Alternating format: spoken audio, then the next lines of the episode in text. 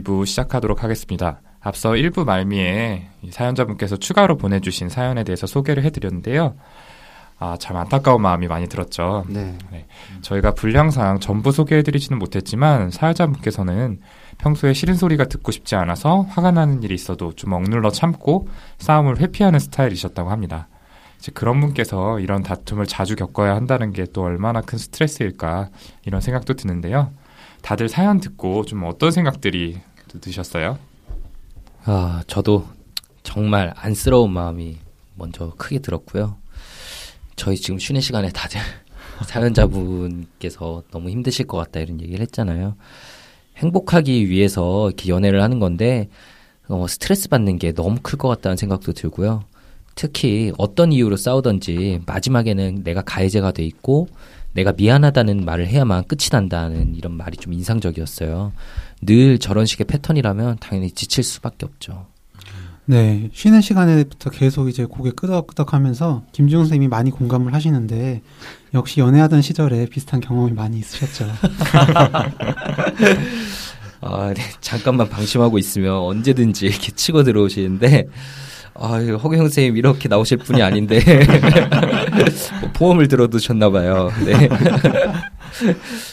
가방에 지금 와이프분 선물 사놓으셨나?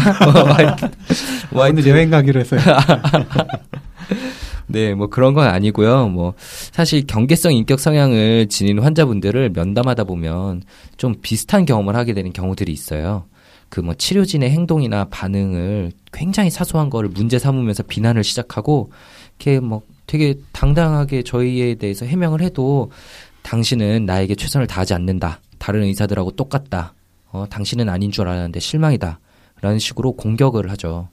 사실 의사는 그런 상황에서도 흔들리지 말고 중립적인 태도를 이렇게 유지해야 하지만 사람이니까 저희도 가끔씩 막 힘든 마음이 들고 화도 나기도 하고 그래요. 네, 뭐 당황스럽기도 네, 하고요. 정말. 저 하물며 이제 가장 가까운 여자친구라면 이거는 더더욱 힘들겠죠, 사실. 네. 추가 사연 내용을 봐도 확실히 그 성격상 경계성 인격 성향은 있으신 분인 것 같고요. 근데 또 한편으로는 이분이 본인이나 남들을 평가할 때 어떤 완벽함에 대한 집착이 보입니다. 마음속으로는 마음에 안 들어도 남들한테는 그것들을 항상 예의 바르고 이타적인 모습을 보인다거나 스스로도 도덕적인 기준이 높은 점 그리고 뭐 직장, 연애, 가족 그리고 주위의 모든 관계에서 빈틈없이 해내야 하고 자신이 뭔가 모른다, 잘 못한다는 거를 인정하고 싶지 않아 하는 점도 그렇고요. 음, 맞아요. 그 처음에 나왔던 얘기 중에 내가 내 탓하지 말라고 했지라는 멘트를 이렇게 무한 반복하신다는 거나 음. 본인이 잘못한 부분이 있고 또 그 정도가 심할수록 오히려 여자친구를 비난하거나 화를 낸다는 부분을 보면 이분은 자기에게 오점이 있는 부분을 못 견뎌 하시고 또 그거에 대해서 심각한 스트레스를 받다 보니 괜히 옆에 있는 사람에게 짜증을 내는 패턴인 것 같아요. 근데 저희가 아무래도 그 사연을 주신 분 그 이렇게 여자친구분 입장에서만 이야기를 해봤는데 남자친구분 입장에서 한번 생각해 보면 세상 사는 게 너무나도 힘드실 것 같아요. 네. 네, 뭐 자라온 환경에 영향이 있겠지만 무슨 슈퍼맨처럼 지나치게 많은 짐을 스스로 짊어지고 계신 건 아닌가 하는 그런 안쓰러운 마음이 들기도 했어요. 네네. 네. 그래서 이렇게 남자친구분이 왜 그럴까에 대해서 좀 얘기를 나누다 보니까 두 가지 가능성이 좀 머릿속에 떠오르는데요. 첫째로는 난 절대 허점을 보여선 안 된다라는 어떤 강박, 그리고 난 우월하고 뛰어난 사람이다 라는 자기애. 이렇게 두 가지 생각이 이 사연 속 주인공의 심리에서 깔려 있을 가능성이 있을 것 같아요. 제 생각엔 어느 한쪽만으로 설명하기보단 이 두 가지가 좀 섞여서 이런 완벽함에 대한 집착을 낳지 않았을까 그런 생각이 드는데 좀 어떻게들 생각하세요? 아, 예. 제 생각도 그런데요. 그 자세한 상황까지 알 수는 없지만 메일 내용을 보면은 아버지 때문에 어머니가 계속 고생만 했고 학창 시절부터 아무리 최선을 다해도 계속해서 노력해야 되는 현실이었다 이런 이야기가 있잖아요. 이분은 가정 환경상 어렸을 때부터 좀 집안을 책임져야 된다는 생각으로 스스로를 압박해온 게 아닌가 싶어요. 어쩌면 어머니에게 네가 우리 집안의 기둥이다, 너만 믿는다 이런 식의 메시지를 좀 계속 받아왔을 수도 있고요. 그래서 그 과중한 책임감이 너는 어떤 실수도 해서는 안 된다라는 식의 스스로에 대한 좀 일종의 강박감 같은 걸 만들어낸 게 아닐까 싶은데요. 이걸 초자가 과대해졌다라는 표현으로 이야기해 볼 수 있을 아, 것 같아요. 음, 음. 그렇죠. 뭐 표현이 멋있긴 한데 그 청취자분들께 일단 초자에 대한 설명을 좀 해드려야지 이거 더 잘 이해하실 수 있을 것 같아요. 어, 정신분석 전문가 윤희우 선생님 네. 대신에 이번에는 얼굴 전문가 우리 허우성 선생님께 한번 부탁드려 볼게요. 뭉클 전문가 아니었어요? 아니 뭐 사연도 그렇고 이 분석도 그렇고 다 허규영 선생님이 가져가시는 건가요? 네, 윤희우 선생님 지금 또 표정이 굉장히 어두워지셨지만 어, 약간 무서워지네요. 네, 약간 요- 섬뜩했어요 지금. 네. 요즘 뭐 요정 캐릭터에 너무 스스로 취하셔가지고 뭐 청취자 인기 투표까지 제안하시고 정신을 좀 차리셔야 될 것 같아서 저희가 한번 수를 써봤습니다. 제가 그렇게 쉽게 그냥 물러날 것 같나요? 제가 가지고 있는 판도라의 상자만 몇 개가 됐는데 제가 입만 열면은 이 방송 끝내고 그냥 1인 방송으로 갈 텐데 김지용 선생님만 해도 인턴 때 뭐 내과에 전화할 수 없다고 하면서 저한테 전화 좀 해달라고 누구였더라? 센데. 힘들었던 와. 그 연애. 떨어졌네. 제가 좀 네. 너무했던 것 같네요. 죄송합니다. 네, 앞으로 제가 윤희 선생님께 특별히 조심할게요. 뭐 그래도 이번에 또 말 나온 김에 허경 선생님 옆에서 지금 준비하고 계신데 저 설명을 좀 해주시죠. 네, 뭐 긴장이 되지만 A등급 연습생은 원래 센터 역할을 하는 거니까. 네, 제가 설명을 드리겠습니다. 그 초자라는 거는 저희가 방송에서 몇 번 언급했던 프로이트가 제시한 개념인데요. 심리학 책이나 방송에서 한 번쯤 들어보셨을 수도 있을 것 같아요. 그 간단하게 설명하자면은 이 초자는 뭐 에고나 이드 이런 말씀 들어보셨죠? 이런 것처럼 한 사람의 심리 구조를 이루는 한 가지 요소입니다. 성장 과정에서 형성되는 개인의 이상과 가치관, 옳고 그름을 판단하는 기준 등을 총체적으로 담고 있는데요. 좀 더 쉽게 말씀을 드리면 내가 생각하는 이상적인 나의 모습, 도덕심, 뭐 양심, 뭐 이런 것들이 초자에 포함됩니다. 즉, 한 사람의 행동에 영향을 주는 심리적 규범이라고 보면 될 것 같습니다. 네, 그래서 이 초자가 과대해지게 되면은 결국에 스스로를 올가매게 되죠. 예를 들어서 아무리 착한 사람이라도 운전을 많이 하다 보면 상황에 따라서 신호를 어기게 되는 경우가 있잖아요. 근데 이렇게 초자가 과대해진 분들은 그런 일이 애초에 별로 없죠. 별로 없을 뿐더러 혹시라도 이 신호를 어기게 되면 아, 내가 이런 짓을 저지르다니라는 생각에 정말로 막 괴로워하세요. 그이 남자친구분의 완벽함에 대한 집착도 이런 과대해진 초자의 영향이 있, 지 않을까 생각이 되고요. 그 나는 항상 틀려서는 안 된다, 잘못해서는 안 된다라고 하는 초자의 지시 때문에 본인의 문제가 드러나는 상황에서도 의식적으로 좀 받아들이기가 힘드실 거고요. 네. 그 사연자분이 보내주신 내용 중에 남자친구가 미래의 커리어, 어머니 부양, 육아, 이런 것들에 대해 파묻혀 산다는 내용이 있었죠. 이제 추측을 해보건데, 어머니에게는 좋은 아들, 여자친구에게는 좋은 남자친구이자 미래의 남편, 또 성공한 직장인, 이런 것들이 사연 속 주인공이 생각하기에 이상적인 자신의 모습이 아닐까 싶어요. 그래서 이런 것 역시 방금 말한 초자에 포함되는데, 이런 게 적당하면은 더 나은 사람이 되고자 하는 동기로 작용을 하지만, 너무 과대해지면은 현재의 행복을 추구하기보다는 계속해서 미래를 준비하면서 스스로를 계속 과하게 몰아붙이게 되는 거죠. 근데 저 윤희 선생님 허락 없이 좀 얘기에 취해서 분석 이야기를 좀 했는데 괜찮나요? 뭐 내용이 괜찮은 것 같아서 이번 한 번은 넘어가 드리도록 할게요. 하지만 다음부터는 좀 주의해 주세요. 저희 방송의 슈퍼에 고시네. 나대지 말라고 지금 저희를 혁박범 캐릭터 하나 더 생긴 것 같아요. 뭐 범보다는 협박 요정이라고 해주세요. 예, 우리 협박 요정님. 앞에 요정님께서, 윤, 윤 요정님께서 말씀하셨던 스스로에 대한 강박감, 거기에 더해서 나는 우월한 사람이다라고 하는 자기애가 마음속에 있을 거라고 얘기를 했었잖아요. 여기에 대해서도 좀 설명을 해주시면 좋겠습니다. 네, 이번엔 제가 설명해 볼게요. 이게 뭐 추측이긴 한데 그래도 이- 이분이 앞에서 말했던 것처럼 가정 환경으로 인해서 학창 시절에 여러 가지 어려움을 겪었다면 자존감이 낮아질 만한 상황이 많았을 것 같아요. 당장 어떤 물건을 가지고 있냐 없냐 이거부터 서로 비교를 하거든요. 주변 애들은 다 있는데 난 없고 이런 상황은 되게 괴로운데 어쩌면 이런 것들로부터 놀림을 받거나 또 무시를 당하고 그랬을 수가 있어요. 이런 자존감의 손상을 극복하기 위해서 뭐 스스로를 학업이나 아니면 도덕적으로 더 뛰어난 존재 이런 식으로 포지셔닝을 하게 되는 거죠. 네. 너희들이 나를 무시하지만 실제로 너희보다 우월한 건 나야. 뭐 이런 생각이군요. 사연자분 이야기 중에 이제 자신에 대한 도덕적 기준은 높지만 타인에게 기대하진 않는다라는 내용이 있었잖아요. 음, 그런 그렇죠. 도덕적인 우월감이 이분의 자존감에 미치는 영향이 클 거라는 생각이 듭니다. 네. 또 분량 때문에 소개는 못 드렸는데 이제 보내주신 내용 중에 남자친구가 사람들을 머릿속으로는 무시하지만 현실에서는 표출하지 않는다. 오히려 약자나 어떤 다른 사람들을 잘 배려하고 도와준다라는 것도 비슷한 맥락에서 좀 이해를 해볼 수 있을 것 같아요. 네. 그런 생각이 이제 있었다면은 이렇게 공부도 열심히 하고 규칙도 잘 지키면서 약자도 배려하는 그런 모범적인 모습을 유지해야 되잖아요. 어쨌든 자존감을 유지하기 위해선 자기가 그 스스로 설정해 놓은 포지션에 맞는 모습을 보여야 하니까요. 뭐 기존의 과대한 초자아 때문에 갖게 된 그 강박적인 성향에 더해서 자존감의 유지라는 이유까지 더해서 있었다면 얼마나 자신을 몰아붙였을까 이렇게 싶네요. 좀 안쓰러운 마음도 듭니다. 네. 얘기가 조금 어려운 것 같으니까 정리를 한번 하고 넘어가면 좋겠습니다.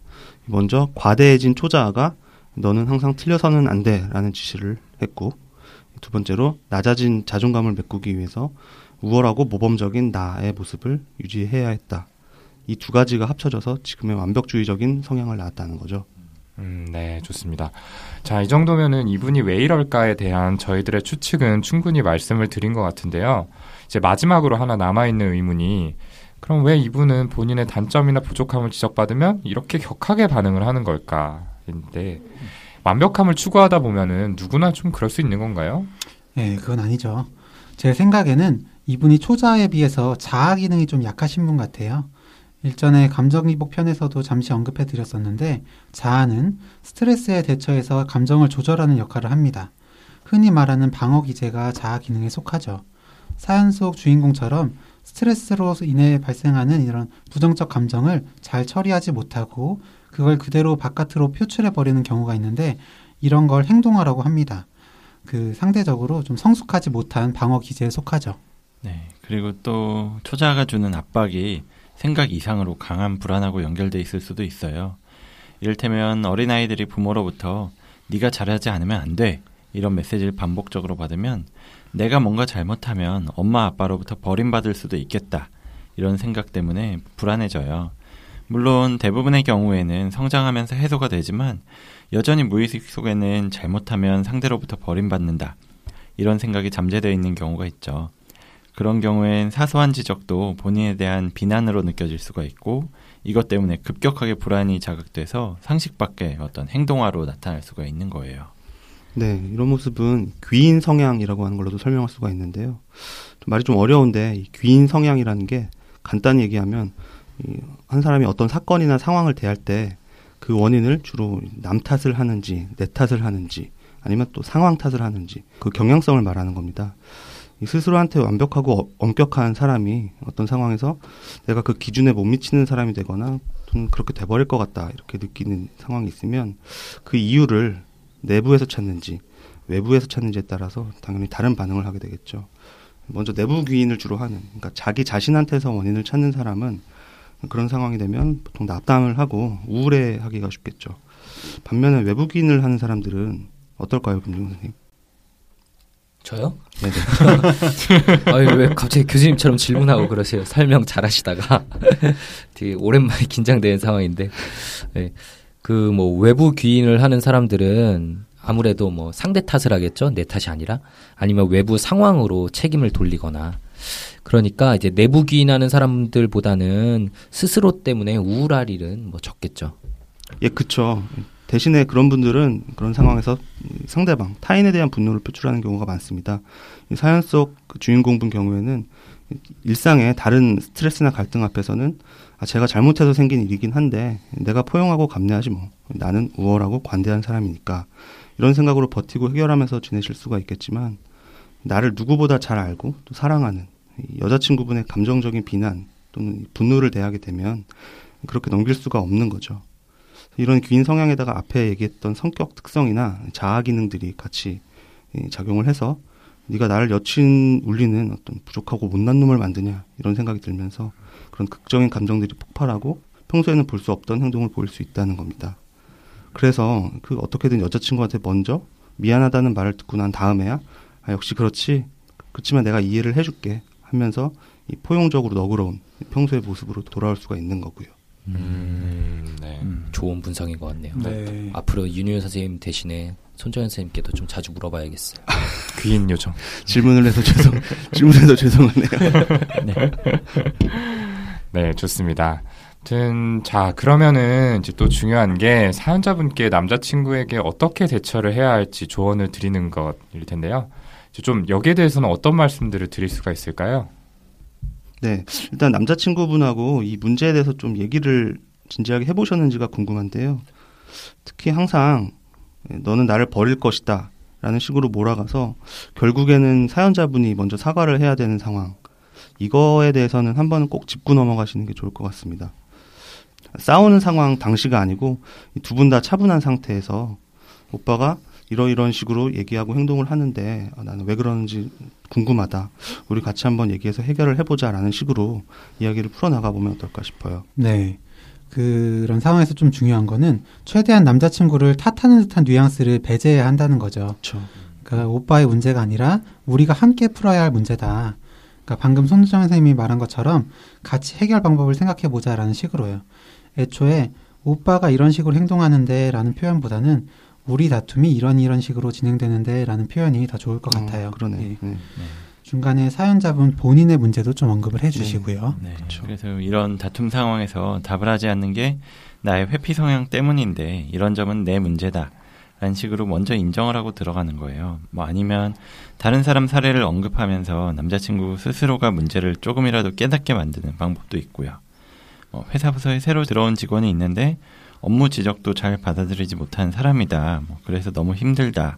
뭐 이런 식으로요. 근데 이게 남자친구가 본인 이야기 한다는 걸 좀 깨닫고 화낼 것 같기도 하고 참 어렵네요. 이게. 네. 그죠 어렵죠. 예.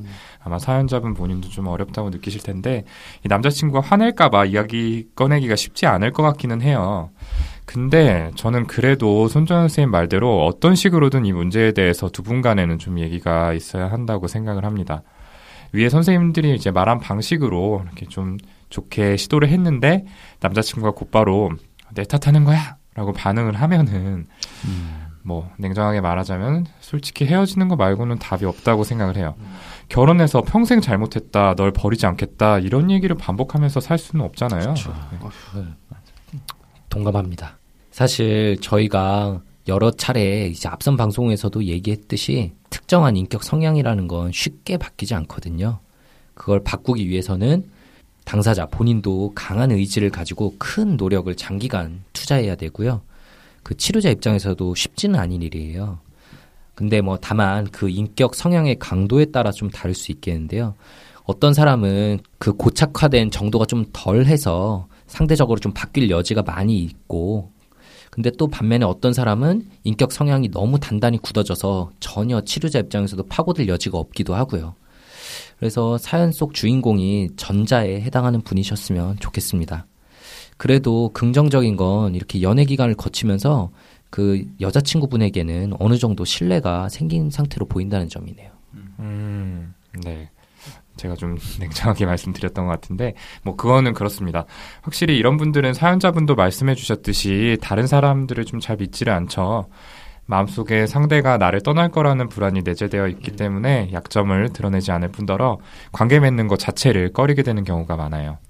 근데 이제 사연자분 같은 경우에는 이미 그 벽을 뚫고 남자친구분 마음속에 중요한 대상으로 자리를 잡았잖아요. 이미 1차적으로 신뢰를 얻은 거라고 보여지는데요. 지금은 여전히 사연자분을 흔들고 있지만 자신의 한계를 드러냈다 이제 이런 얘기를 해주셨는데 그런 거는 나를 떠나지 않는다는 확신이 조금씩 생기고 있는 거 아닐까 뭐 그런 생각도 좀 듭니다. 네. 오동 선생님이 헤어지라고 이렇게 말씀하신 다음에 좀 미안한 마음이 드셨나 보네요. 네. 농담이고, 그, 저도 신뢰가 생겼다는 말에 동의합니다. 사연자분이야 힘드셨겠지만은 다툼과 사과의 과정에서 반복적으로 나는 너를 떠나지 않아라는 확신을 준 게 좀 도움이 되지 않았나 싶기도 하고요. 하지만 무한정 사과를 반복하고 살 수는 없잖아요. 여자친구는 치료자가 아니니까요. 네, 그죠. 네, 음. 진짜 맞습니다. 너를 떠나지 않는다. 뭐 나는 널 사랑한다. 늘 사랑한다. 그런 메시지를 반복적으로 주면서 관계를 당장 끌고 나갈 수는 있겠지만은 그러려면 이 사연자분 여자친구분 입장에서 포기해야 될 것들이 너무 많고 에너지가 너무 많이 들겠죠. 그걸 말로만 해서 되는 것도 아니고 행동으로 계속해서 또 보여드려야 되니까요. 그래서 이 사연자분 마음은 힘들겠지만 나름의 어떤 선을 정해 놓으시는 게 좋을 것 같습니다. 이 문제를 해결하기 위해서 이 대화를 할 때 남자친구가 어느 정도 수준의 반응을 보이는 것까지는 내가 감내하겠다, 참겠다. 아니면 뭐 한 번에 문제 해결이 안 된다면 음, 몇 번까지는 대화를 더 시도를 해보겠다. 이런 식으로요. 그 기준은 뭐 내가 이 사람을 위해 얼마나 노력할 마음이 있냐에 따라서 좀 다를 수가 있겠죠. 근데 또 사랑의 크기가 크다고 해서 내가 무조건 더 많은 걸 감수해야 되고 참아야 되는 건 아니니까요. 음, 자기를 괴롭게 만들면서까지 사랑을 하지는 않으셨으면 좋겠고요. 이게 제가 정말 드리고 싶은 조언입니다.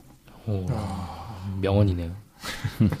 역시 손재현 선생님이 사랑을 많이 해보신 덕분에 좋은 말씀도 해주시고 멋있습니다. 예, 지용이 형의 사례를 수년간 옆에서 보면서 느낀 점입니다. 네, 저는 뭐 노코멘트 하겠습니다. 저는 또 드는 생각이 아까도 잠시 말했지만 남자친구분도 솔직히 너무 안 됐다는 생각이 들어요. 네, 음. 남자친구분께서도 혹시 이 방송을 들으실진 모르겠지만 주제 넘게 이렇게 한 마디만 한 말씀만 좀 드려보자면요. 그 현재의 인생을 좀 즐길 수 있어야 되는데 해야만 하는 것 그리고 성취해야만 하는 것들이 너무 많으시니까 포커스가 현재가 아닌 미래에 지나치게 맞춰져 있는 느낌이거든요. 그러다 보면 당장 현재 내 눈앞에 있는 사람에게 소홀해질 수밖에 없어요.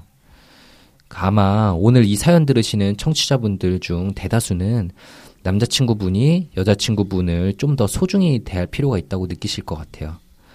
지금의 상태는 절대로 일반적인 연애 관계가 아니거든요.